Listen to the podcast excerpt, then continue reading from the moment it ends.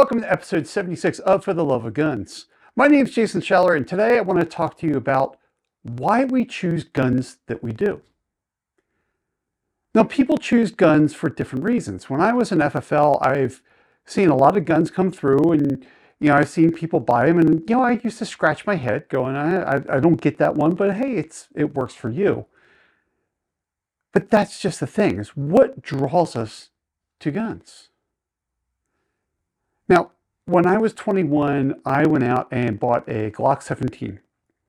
Uh, that was my first gun that I purchased myself. And I loved it. I absolutely loved that gun. I went out, shot the crap out of that gun, and then I started competing with that gun. Totally loved that gun. Now, I know a lot of people that are used to my content, they're used to seeing me with SIGs. And I do like SIGs. But why did I, well, abandon Glock for SIG? It isn't that I hate Glock. I like Glocks. I still love to shoot Glocks. But for me, I left Glock because, well, for those of you on the video side, you can see. For those in the audio side, I'm holding my hands up. It's because of these. I've been banging away on a keyboard for computers since 1980, since I was like in the third grade. And well, in my profession, carpal tunnel is a real thing. The one thing I don't like about Glocks is the ergonomics. You conform to a Glock. I've, I've never really known anybody that says they picked a Glock up and it just felt awesome in their hand.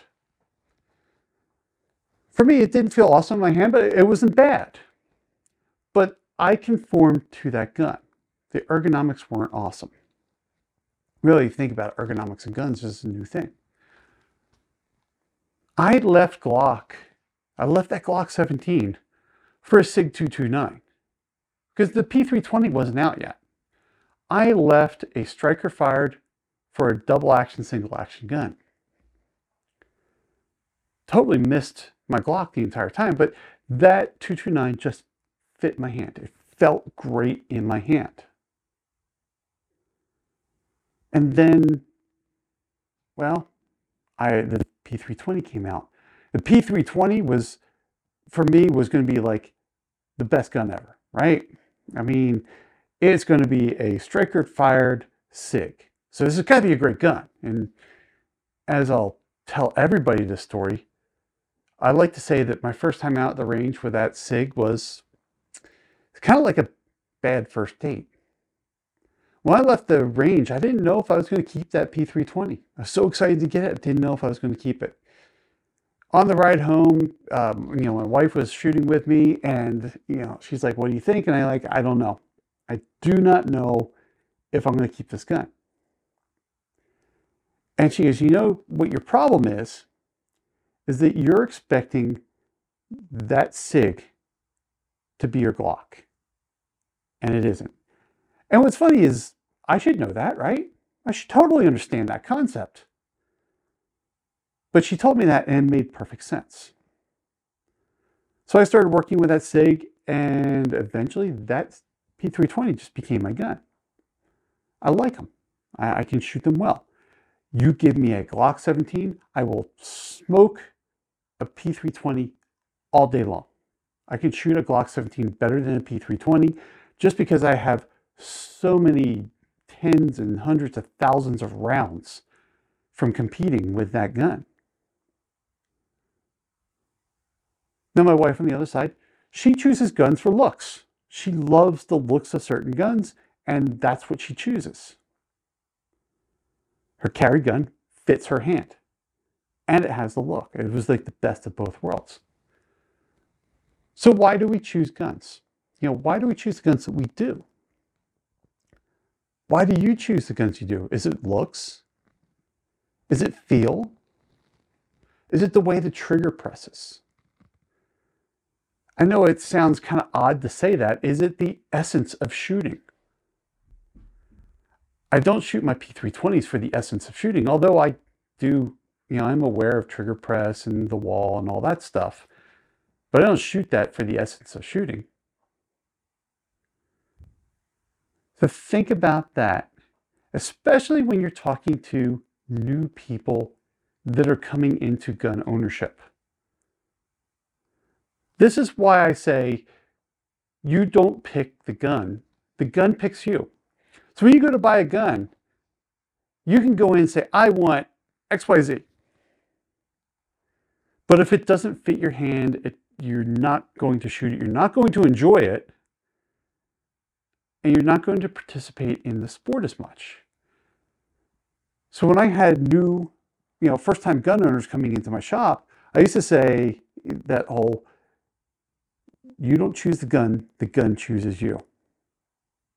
And they used to look at me and you know scratch their head, and I'll put like a Glock, I'll put a Sig, you know, I'll, I'll just grab you know a Smith and Wesson, I'll put a gun in front of them, and say, which one feels the best? They'll feel it and they're like, this feels great. You know, they'll look and they'll dry fire it and feel the gun, and then I go, now which one did you want to begin with when you first walked in here? And they, it, a lot of times it was a different gun. The feel of the gun changed. You know, a SIG feels different than a Smith & Wesson, than a Glock, than a Ruger, and all that stuff. So for me, I switched from Glocks to SIGs because of ergonomics. It doesn't mean I'm married to SIG. I get hit with a lot of things, and I even tell my, you know, t- tell everybody that I'm a SIG snob. I love my SIGs, I really do. But I can run the crap out of a Glock. So that's why I switched. But I'm not married to SIG. I'm not saying that you should be married to a, you know, a particular manufacturer. Be open to everything. If something doesn't work, change it. If you see that new person going, hey, I want a Desert Eagle 50 caliber for my first gun, talk to them. Why? Why do you want that? It's cool. Yeah. Do you know how to shoot? No, you're not going to enjoy the sport going right into that. We don't go right into an elephant gun. We might start off in 22s or 9 millimeters or whatever. So think about choosing the gun, why you choose the gun, and then help someone else that might be struggling with this or thinking about first time gun ownership because, you know, the podcast that came out on Monday was all about firsts. We want to make sure that these people have good firsts. We want to make sure they have a gun that works for them and works for what they want the gun for. Because there's different reasons. You know, we're not going to buy a 1911 race gun for home defense. I mean, you can, it'll work. It's just not probably the ideal gun for that.